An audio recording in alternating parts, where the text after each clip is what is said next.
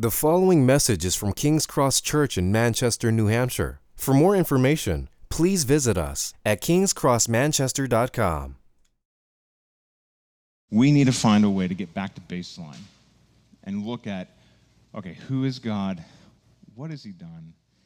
Who is He making us to be in Jesus? And how do we experience what it's like to be with this God on a regular basis? That's really what we're trying to do here. So, when we were looking through this series, All Things New, the, the main question we're trying to go at, the main theme is who did God create us to be to experience Him? How did He create us to experience His world?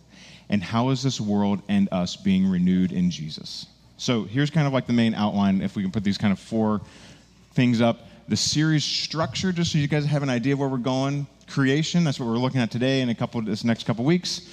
The decreation of the world and through sin, weakness, uh, death the renewal of all things in Jesus, and then the final glorification of things in Jesus at the end. So this is this story is going to take us all the way up to, to Christmas. So we're going to finish this up by looking at what Christmas, how Christmas and all of those, uh, the celebration of Christmas land us in an anticipation of God making all things new in the final return of Jesus when we celebrate the first coming of Jesus. So that's what we're going to do between now and Christmas. This is going to take us all the way up to then.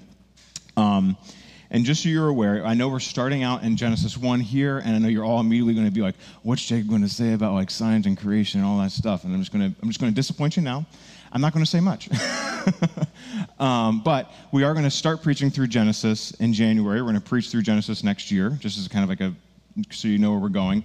And equally, when we get to that question in, in January, I'm going to disappoint you there too. So um, we're going to try to speak to that stuff, but that's not my main focus. We're trying to understand who God is and what this world does as it reflects who God is, what the, the purpose of the world is. So we do have a biologist in our congregation, and she can speak to all that stuff. I do not have a PhD in biology, so anyhow. I'm just going to say, what we're going to do now is we're going to look at this first chapter in Genesis, and we're really going to be asking what happened at the very beginning when God created everything. How do we understand what God did? God created the world, as you can see in the way I read this and the way we prayed over it. God created the world joyfully so that He could dwell with us. God created the world. He was happy and joyful when He made the world and we're going to look at that and we're going to see how that unpacks in these four points. So here's the main point of this passage that we're going to be looking at. What we want to do this morning is we want to recalibrate towards God as a joyful, life giving creator of your humanity. God was happy. He was happy about creating you, and He was happy to dwell with you. So, God, we want to recalibrate kind of the foundations of how we understand our life and the world around us by seeing this recalibrating towards God as our joyful, life giving creator of our humanity as we work through these, uh, through this opening chapter. As I said, we will again come back to chapter one and we'll preach through it a little bit more slowly in January, but we're going to kind of lift out four major ideas here as we try to understand how do we find renewal in this God together. So we're going to look at the first thing here.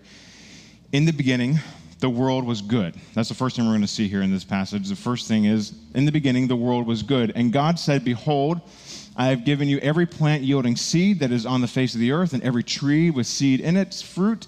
You shall have them for food, and every beast of the earth, and every bird of the heavens, to everything that creeps in the earth, and everything that has breath. I have given every plant for food. And it was so.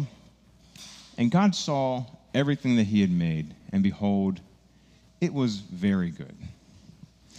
And there was evening, there was morning, the sixth day. This is the culmination of this creation week. And all through creation week, there is this rephrase, this rephrase that goes through all of it. God says it is good, and the final one is it is very good.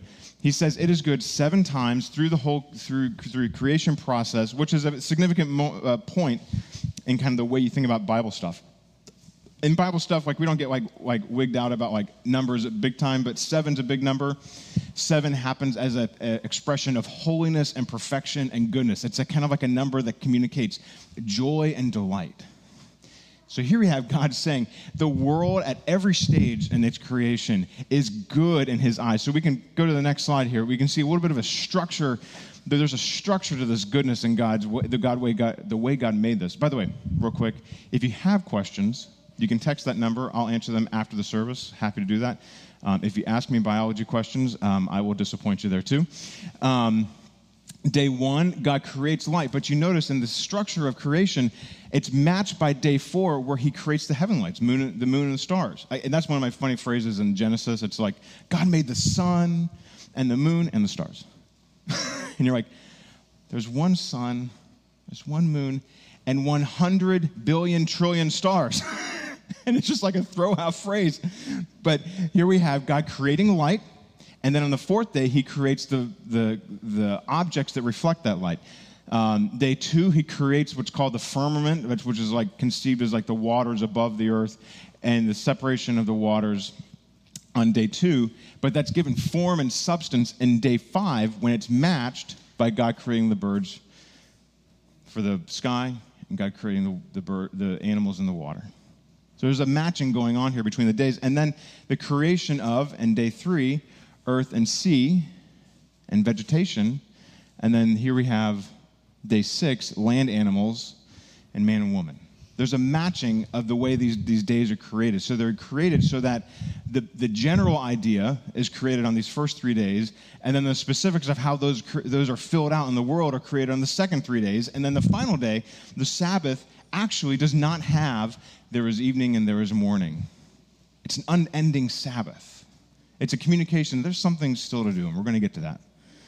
There is here at the very beginning of the story this idea that God creates and He creates good, He creates joyfully, He creates with order, and He creates with order to be able to dwell with His people because He really, really, really enjoys that He made the world because it reflects who He is. This luscious, I mean, have you ever like watched like nature videos and you're just like, okay, like you know, like cows are cool, but like you get like these like crazy birds that have like crazy like feathers and like mating rituals and all this stuff, and you're just kind of like, God just decided to make it to show off, you know. he just like he just made it that way just to say like i'm just i'm that type of god. I love this place. This place reflects who i am. He's joyful and good. Now what i want to do is i just want to put a little period right here and i want to step back and ask you to consider. We're looking at this as you know 21st century you know people in the modern world and we read it through a certain lens, we ask certain questions, that you have to consider who are the original people that got this letter, They're basically this book. They were the people that were just saved out of Egypt. Moses had led them out of Egypt. They'd plundered Egypt. They'd had all these 10 plagues, all that stuff. They walked through the, the, uh, the Red Sea. It was miraculously split open. They walk through. They're standing on desert. They go up to a mountain. These are people Moses writes this book to. They've just been sla- freed from slavery from their oppressors. They're tired. They're scared. They're exhausted and they're done with all the politics of their day. Does that sound, does that sound familiar? and their main question they're wondering is how do we know who our God is and whether he's stronger than those gods we just left? How do we know who this God is? So when Moses writes this story of Genesis 1, he has in the back of his mind all of the mythology and theology that they would have heard from their Egyptian priests and temples and all that stuff, like all the stuff that would have been in the Egyptian world that would have been used to oppress them, to oppress the Hebrews that God had just saved. God, uh, Moses has all that stuff in the background of his mind, and it shows up in this story. So, you know how like so, some songs have like background meanings that you didn't, you weren't aware of, like, you know, like Coldplay's "Yellow." You know, you know, the backstory is in that song. Was, his mom had jaundice, right? I took a line, took a line for you. Yellow, that song? His mom was yellow in the hospital and he had to give a blood transfusion to save his mom's life. That was what the song, this, like this iconic song, that's what the song was about. In uh, hip hop and rap, there's this whole concept of like a diss track. You know, there's a whole thing going on right now. I saw it on my Twitter feed of uh, Andre 3000, uh, Drake, and Kanye and they've got like this diss track thing going on, or Drake released this diss track or whatever. I don't know what's going on. If Kanye is involved, I'm immediately on his side, but I don't want to understand the details. There's, but you know what a diss track is, right? So a diss track is where you're throwing down and, and, and, and dissing, slamming somebody else um, in the way you're, you're telling a poetic story. In Genesis 1, that's exactly what's going on with the Egyptian gods. So here's a little backstory on the Egyptian gods. The, the Egyptian story of creation, first of all, it starts out quite literally with the phrase, in the beginning, or in the first parts. There are four main deities. Well, there's eight deities, and there's four pairs of male and female deities. Uh, one set represents order, one represents chaos. Um, and here's uh, the Hebrew renditions of their names goes something like this. The god um, Hihu, his name reflects the phrase from Hebrew, empty formlessness. Um, Keku, one of the gods, his name represents darkness. Noon, one of the Egyptian gods, watery deep, the Hebrew phrase. Um, Amun, one of the Hebrew, uh, one of the Egyptian gods, his name comes out wind of God or spirit of God. And then, in the first created act of these gods, what do they do?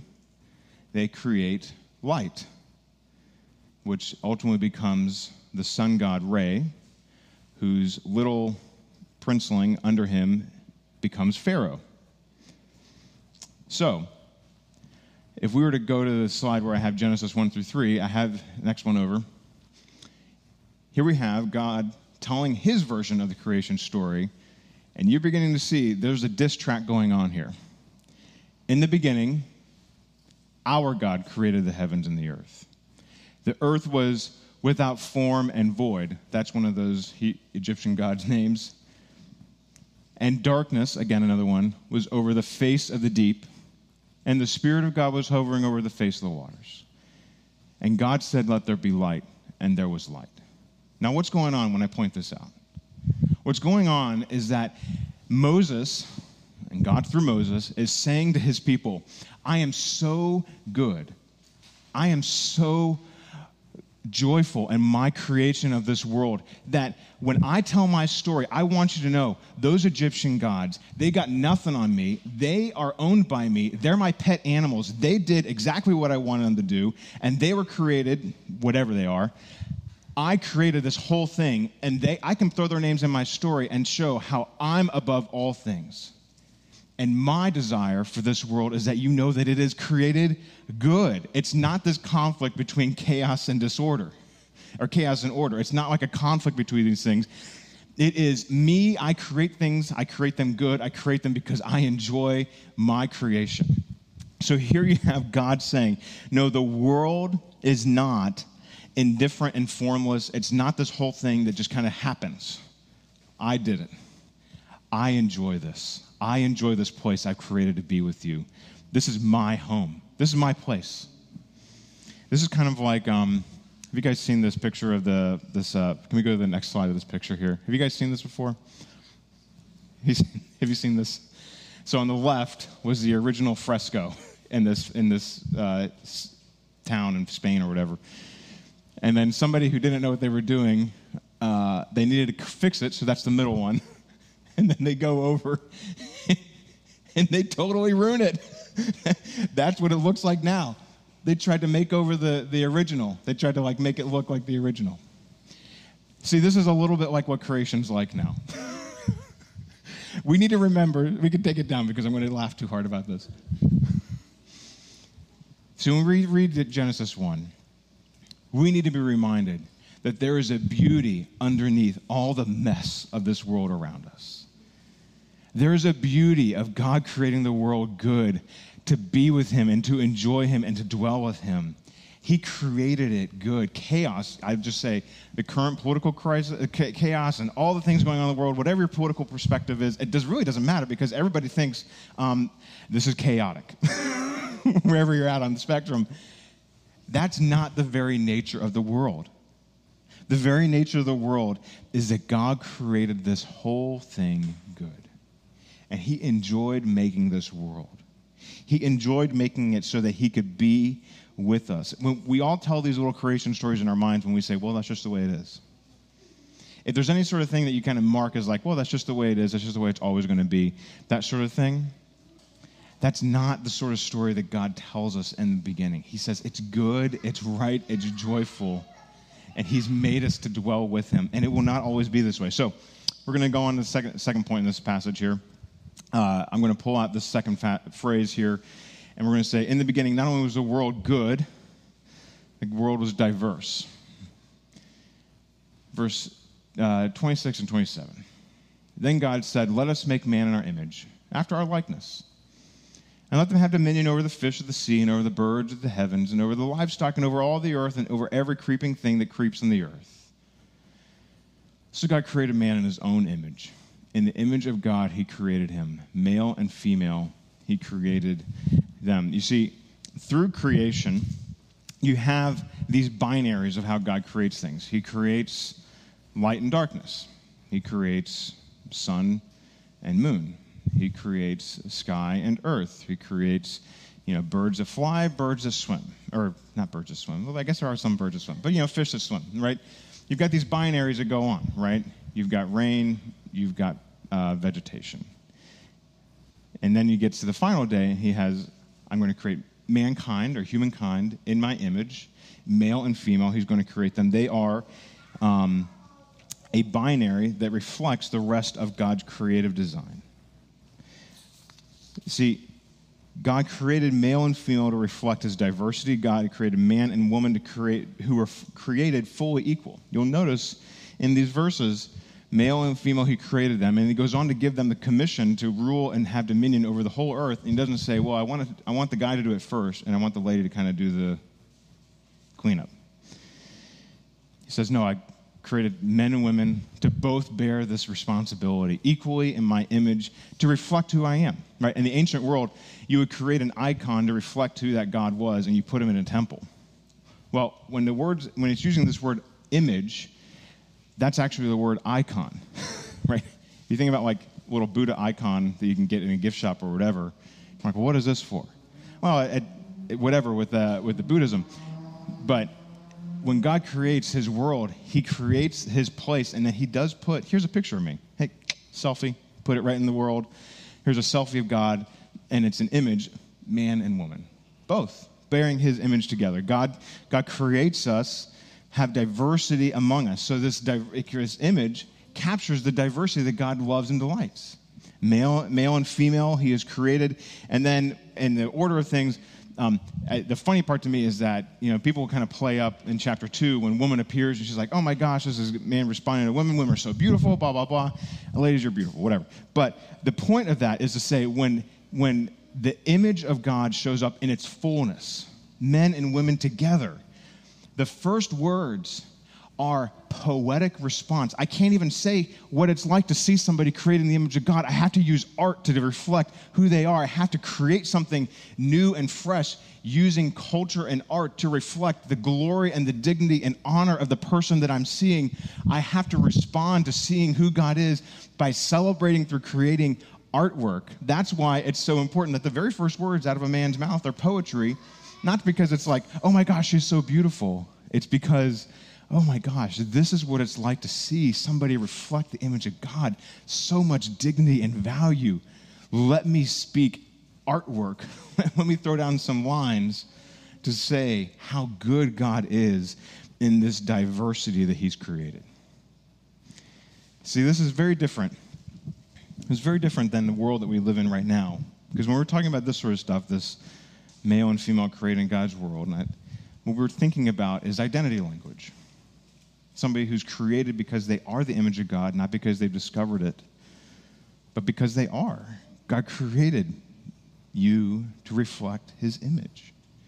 And we see this, we, we have what I would contrast this with of in, our, in our culture today um, a performance identity, right? Somewhat, something in a range of like a performance identity. Now, I know we're going to kind of get into what that means exactly, but What I mean is that we act like X to become like it. Like we act like we're, we're something to become it. So you do this when you look through, through your social media feed. You'll look through the social media feed and you'll see, oh, there is a picture of Jacob with his kids. Aren't they just so cute, the kids?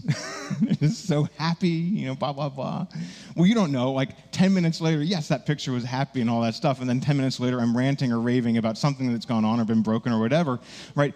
You think that because I performed this physical act or this social act of pre- pretending to be happy for this one millisecond of a picture, that therefore we have achieved happiness at all times and are perfectly happy right? We do this when we just kind of assume that, well, look, there's a happy couple, like they're in this picture, and look how happy they are. And then suddenly we're shocked when we realize six months later he's been cheating on her and they, they're getting divorced. Because we think, well, they've performed this, this social thing of being happy. Why aren't they happy? Well, it's because you can't perform your way into an identity. You can't perform your way into being happy. You can perform happiness, but you can't perform your way into being happy. Similar way, you see this with um, with all the kind of like all the political stuff going on this last year. You have people who are like social media influencers, like they'll like walk like you've got videos of people like walking up and like holding up a like um, a Black Lives Matter sign, or they're fi- fixing something. They'll do like the performance act of justice or whatever, protesting, but then they get in their you know, their car and they drive off because they actually aren't committed to it. They're just performing the act for the social media post so they can get their sort of like performance piece. We do this all the time in our culture. We do this similarly with gender. Right? We perform to become more like one gender or another as though that can change who we are. You see, in the ancient world, there was this idea that gender was a spectrum and you were born male or female. Women were at the bottom. Born male, you're born right around the middle, and then you have to perform all these ways to become more, you know, more machismo, to become more masculine. What we find here in Genesis, I'm not going to get into all the all the stuff that you know. I'm not going to take the bait on any of that stuff. But what's important here in Genesis is that we see that God creates people and he creates the world and he gives them an identity. You're created a woman, you're created a man. And that's good in and of itself as a reflection of his glory in you. You do not have to do more things to become more masculine. You don't have to do more things to become more feminine. You are reflecting the image of God by your very DNA to reflect God as somebody created as a woman to be more to be feminine. You're created as, as God, uh, in God's image as a man to be masculine. You live out your identity. You do not perform to get your identity. It's a graciously given reality in your life. It's something that's given to us. It's not something that we necessarily discover. Now, there's certainly aspects in which we kind of like learn to understand ourselves better. That's obvious. But living out our identity is something that we receive and live out of.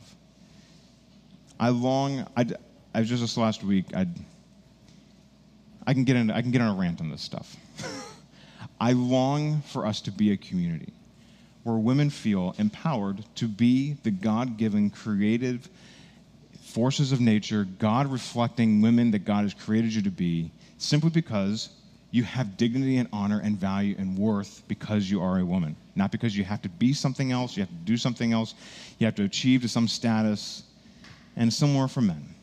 I want our men to live out being a man in Jesus just simply because that's who God has made you to be. And you don't have to lift weights and smoke cigars and do all the crazy stuff, you know, that some people do.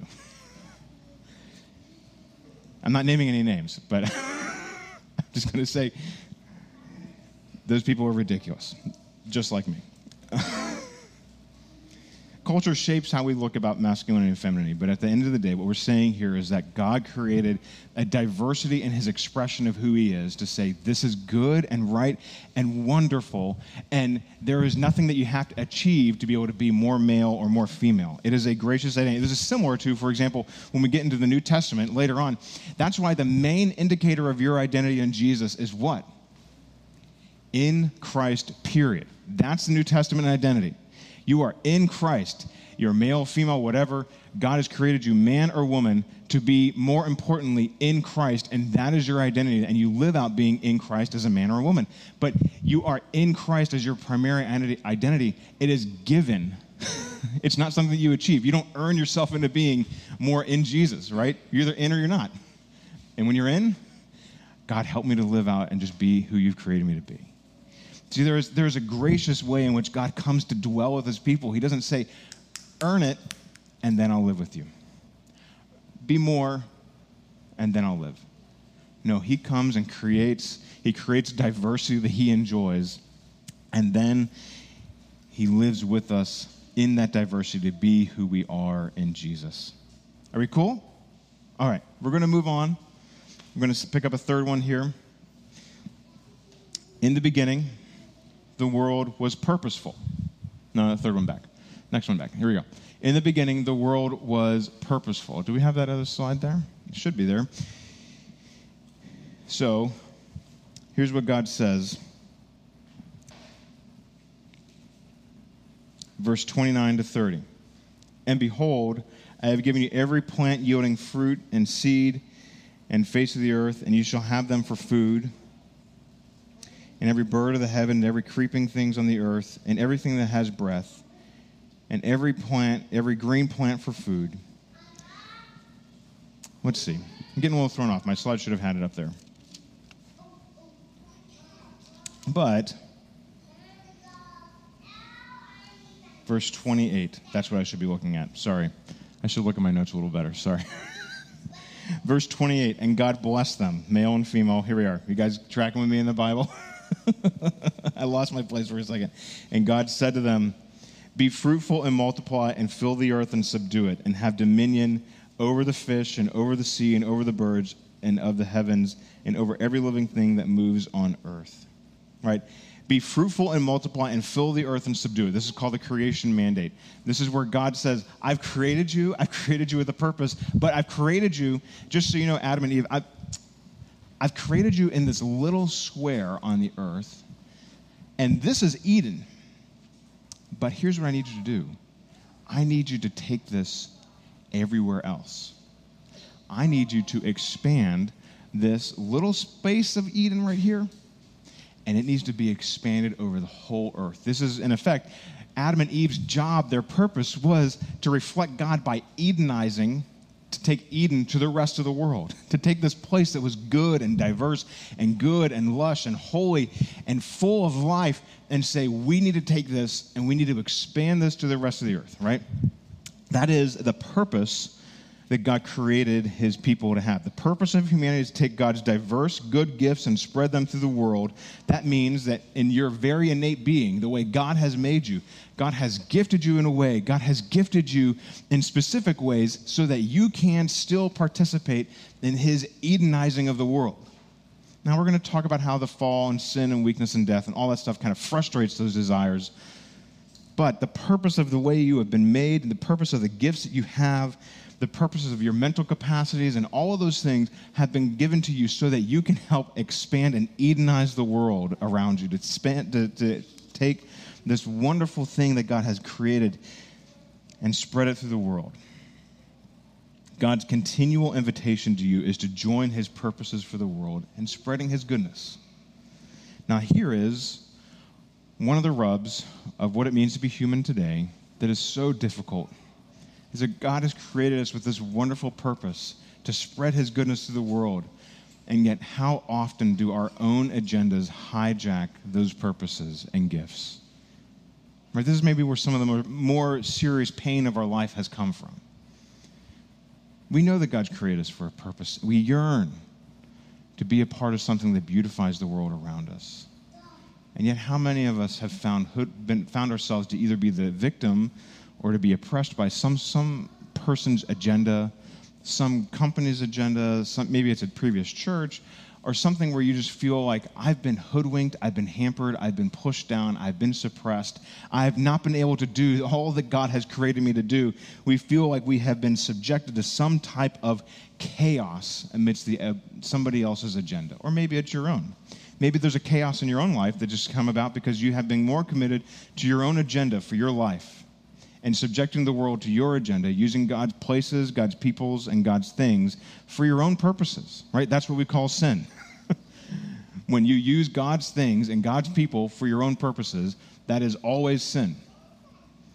And when we do that, we are subjecting our purposes, our purpose in life to our own agenda, and our own agendas always end up in some type of chaos and death. This is where one of the things that frustrates us is so often that we were created for a purpose to go somewhere and do something. And yet God and his God has allowed for our agendas to frustrate those purposes. Again, we're going to talk through some of these things. We're going to talk through some of these dynamics later on the series. We're going to pick up here in the last point. We're going to look at the beginning. The, uh, the world was our home. That's a slide here. So here we have Genesis 1:10. God created the dry land earth, and the waters were gathered together, and he called the seas, and God saw that it was good. Thus the heavens and the earth were finished, and all the host of them. On the seventh day, God finished his work and all that he had done, and he rested on the seventh day for all his work that he had done. So God blessed the seventh day and made it holy, because on it God rested from all his work and all that he had done in creation. See, there in verse 10, I want to pull out something here because this is, again, I want to pull back to our Egyptian background and just pull out this reality of what God has done here. Verse 10, the full verse, um, that verse 9 right before it, let the waters under the heavens be gathered together into one place and let the dry land appear. And so here we have this dry land appear, and God called the dry land earth, and the waters he gathered together, he called the sea. Here in the Egyptian mythology, here's how they created things. Right, you had remember those those eight gods, those four sets. They they said in the beginning, create, and what happens at the very beginning? A little hill comes up out of the water in the Egyptian mythology, and on that hill they they placed the first temple and the first priest. And you know what that first priest was? The Pharaoh, who was the son of the god Re, the first day. Sun rises up, first day, there's a sun on his temple that sits out of the waters. Now, I'm just going to speculate a little bit here because I haven't been able to do, go through all the research. This is why I think pharaohs were buried in what? Pyramids. Here they are, this little, this little hill that sits up out of the out of the land, and they've put the pharaoh right back where he belongs. Whereas in Egyptian mythology, they had three locations where all of the pyramids were, were were relegated, here in Genesis, we find that God has said that the whole earth is the product of his creation. Here we have God's life giving temple in Eden coming out of the waters where he dwells with his people. Eden, uh, Eden was perceived as this temple where God dwelled with his people, so much so that later in the, in the biblical narrative, you know what the, the temples, how they're decked out? Anybody remember all this stuff? Temples are decked out with pomegranates. luscious fruits and vegetables all in the in the columns and all that stuff. And what's put into the tapestry that hangs on in the inside of the temple? Stars and sky. That's why you have all these animals that are like in the temple. The temple that god create that god gives to moses and they, they ultimately make into the stone temple it reflects eden because god intends to dwell with his people again. It's a gracious place where god dwells with his people. And then what happens through the rest of the Bible. We see hills pop up all over the place through the Bible. Hills pop up all over the place. But there's one in specific that comes to mind here as we kind of close things out. Here at the end of Jesus' life, what does he do? Jesus walks up a dusty hill to the hill of death, where he takes on what?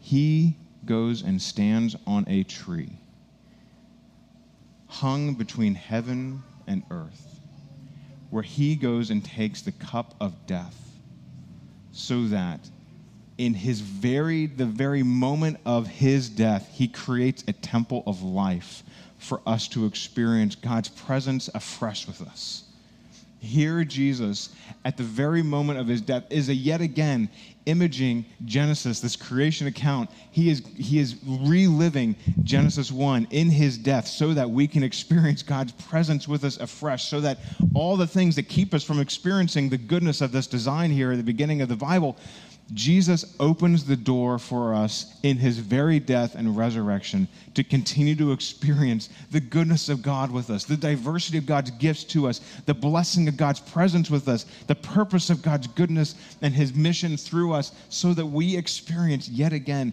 this aching that we have in our souls to be satisfied with God being our home. Jesus accomplishes it and he brings us back to Genesis to what we see here so that we yet again can experience the goodness of our God who's so happy to create us, who's so happy to gift us and make us different from each other, and he's so happy to redeem us and save us. You see, as we live in this chaotic world around us, we have this God who has created us who loves to dwell with us and is eager to not only redeem us, but to renew us from the inside out so that we experience fresh life in Him. So I pray as we've been looking at Genesis 1 here, that we would recalibrate towards our God as a joyful, life giving Savior so we can find our humanity renewed in Him. Thank you for listening to this message from King's Cross Church in Manchester, New Hampshire. Please feel free to share or distribute this content, but do not charge for it or alter the content in any way without permission. King's Cross Church exists to treasure, proclaim, and grow in the gospel of Jesus Christ. To find out more about King's Cross Church, please visit us at kingscrossmanchester.com.